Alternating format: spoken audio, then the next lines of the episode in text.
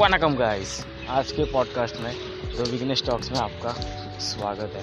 आज हम बात करेंगे हाउ टू स्टे हैप्पी हमें हमेशा खुश कैसे रहना चाहिए? या हमेशा हमें खुश रहने की कोशिश कैसे करनी चाहिए? देखो दोस्तों, खुश रहना और खुश ना रहना, ये अपने इंसान का चॉइस होता है। चॉइस जैसे अभी आपको पता है कि मुझे ये खाना है या नहीं खाना है, वो आप पर डिपेंड करता है। वैसे खुश रहना और खुश ना रहना वो भी आप पे ही डिपेंड करता है। खाली लोग अक्सर आजकल कहते हैं कि मुझे मैं वो हासिल नहीं कर पाया, या मुझे वो मिली नहीं, इसलिए मैं खुश नहीं हूँ, इसलिए मैं दुखी हूँ।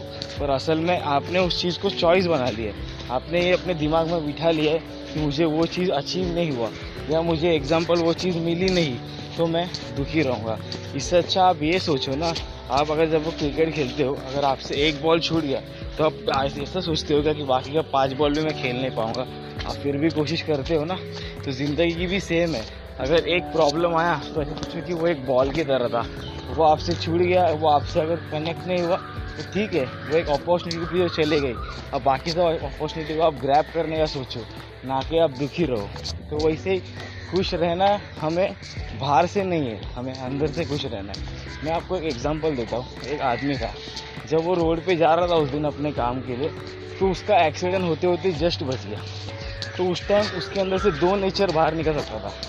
एक, जो ये सोचता कि अरे तू कैसे गाड़ी चलाता है, मैं मर जाता था, ऐसा होता था, वैसा था। अगर वो उस टाइम गुस्सा करता तो उसका पूरा दिन वैसे ही ख़राब निकल जाता था।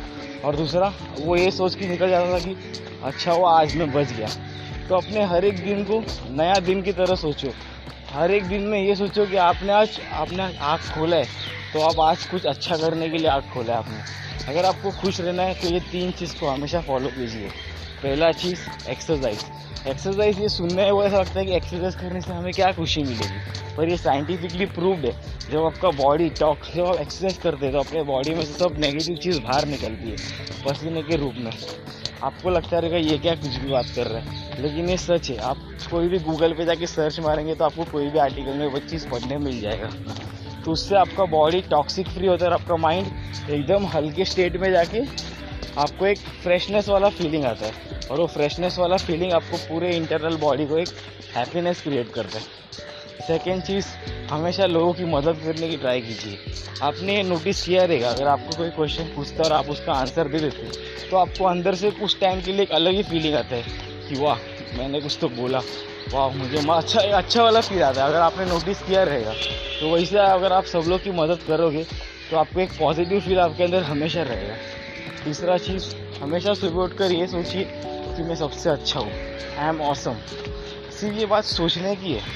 आपको लगता रहेगा, अरे सोचने से क्या होगा? फिर कोई प्रॉब्लम आ जाएगा। देखो प्रॉब्लम किसके लाइफ में नहीं आता है? लाइफ अगर सबका लाइफ अच्छा होता तो लाइफ कोई बैलेंस नहीं होता। तो वैसे प्रॉब्लम हो या प्रॉब्लम ना हो, हमें हमेशा उसे हैप्पीली टैकल करना चाहिए। हैप्पी टैकल करने का फ़ायदा ये है कि अगर आपने कोई प्रॉब्लम को प्रॉब्लम की तरह लिया ही नहीं तो वो आपको प्रॉब्लम प्रॉब्लम लगेगा ही नहीं। समझदार लोगों को फटाक से समझ गया रहेगा तो बस यही था एक छोटा सा theory how to stay happy हमेशा ना सिर्फ़ अपने फेस पे स्माइल रखो।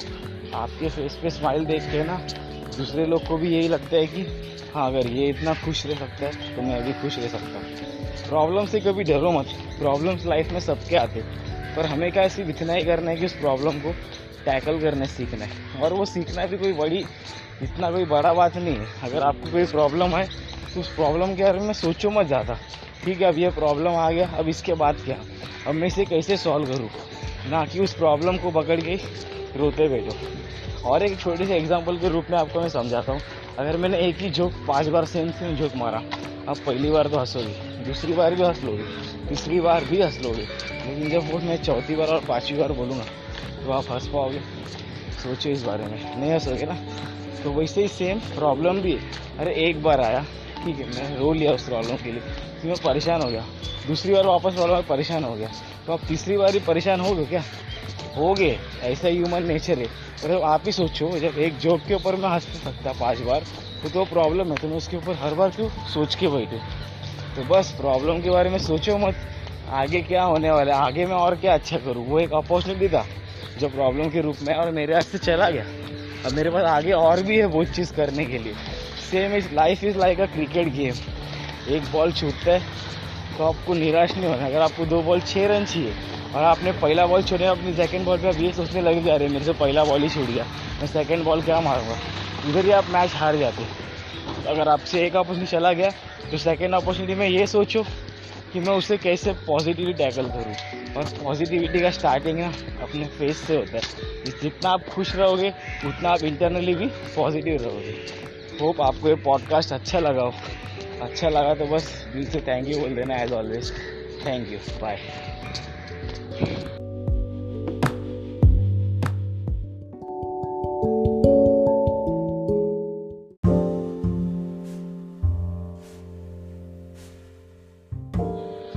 वनकम गाइस आज के इस पॉडकास्ट में द विग्नेश टॉक्स में आपका स्वागत है. आज हम बात करेंगे एक छोटी सी मोटिवेशनल स्टोरी के बारे में. एक लड़का था और उसके पिताजी थे।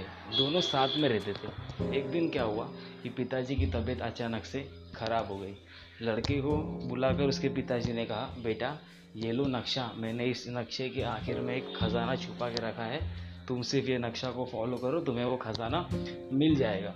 तो दूसरे दिन लड़का खुशी खुशी एक अपने ख़जाने को गोल बनाकर उसकी तरफ़ जाने शुरू करता है। जैसे वो जाने लगता है, उसे रास्ते में बहुत सारी प्रॉब्लम्स बहुत सारे अच्छे मोमेंट जिससे कि उसे बहुत सारे लोग मदद करते जैसे कि प्रॉब्लम हो गया, उसे बहुत सारे लोग लूटने की भी कोशिश करते। वो जंगल से उसे जाना पड़ता है, जंगल, फिर अलग अलग एनिमल्स होगा उसे सामना करना पड़ता है। फिर जैसे ना तैसे एक साल के बाद अलग अलग मौसम, बारिश, धूप, ठंडी, ये सब देखने के बाद वो खजाने की ओर एक साल के बाद पहुँच जाता है। जैसे वो वहाँ पर पहुँचता है तो वो क्या देखता है कि वहाँ पर खजाना नहीं है।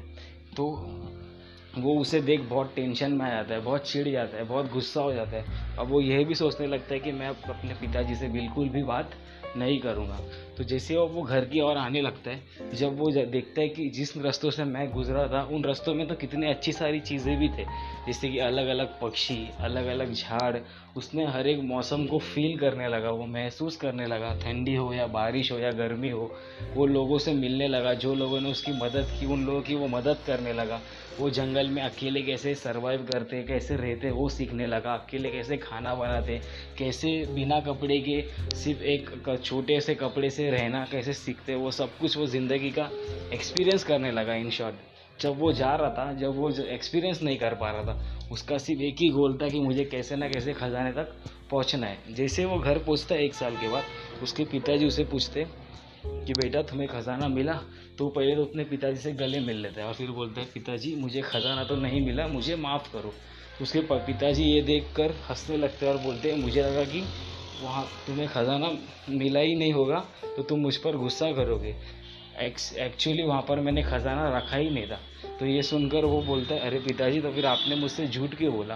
तो उसके पिताजी उसे बोलते हैं, बेटा, जब मैंने बोला कि वहाँ पर ख़जाना रखा है तो तू अपने लाइफ में एक ही गोल बना कर चल रहा था कि मुझे कैसे ना कैसे उस खजाने को हासिल करना है, जो अच्छी बात है। हमें अपने लाइफ में गोल रखना चाहिए, पर हमें उस गोल के पीछे इतना भी पागल नहीं हो जाना चाहिए कि जब वो अपने को वो गोल मिले ना तो हम निराश हो जाए।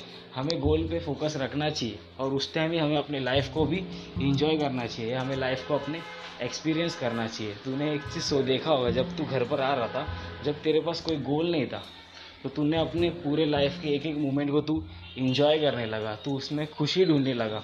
तो बस लाइफ भी ऐसे ही है।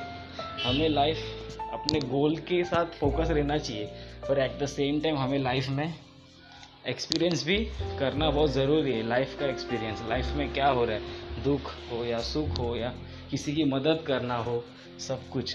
तो life is not meant for goals life is made for experience life सिर्फ़ गोल से नहीं कंप्लीट होगा लाइफ एक्सपीरियंस से कंप्लीट होगा। दोस्तों, मैं आशा करता हूँ कि आपको एक छोटा सा मोटिवेशन स्टोरी अच्छा लगा हो। मोटिवेशन अगर मैं आपको एक सिंपल लैंग्वेज में समझाने जाऊँ आपने गैस और लाइटर तो देखा ही रहेगा। काम पूरा गैस ही करता है लेकिन उसको लाइटर तो चाहिए ना। लाइटर का सिर्फ़ काम क्या है? एक स्पार्क देना।